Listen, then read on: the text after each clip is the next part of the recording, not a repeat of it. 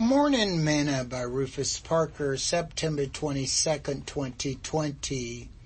So many of times, many a times have they afflicted me from my youth, may Israel now say.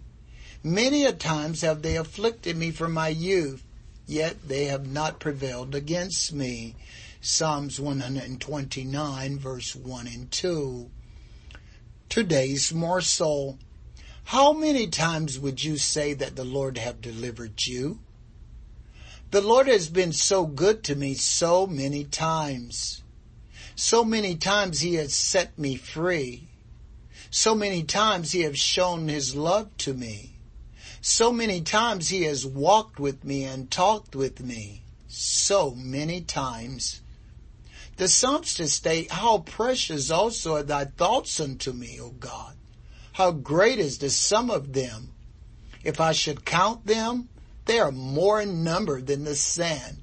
When I awake, I am still with thee. Psalms 139, verse 17 and 18.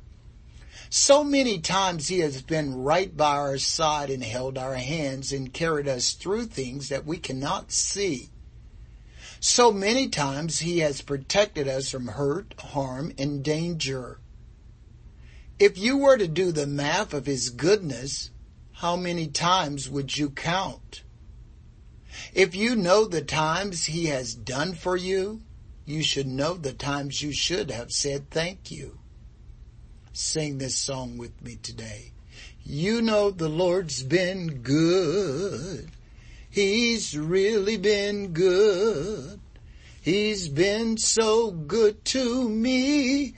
I just can't let him down. I can't let him down. I can't let him down. He's really been good to me. Thought for today. When you know the times he's done for you, you should know how many times you should have said thank you.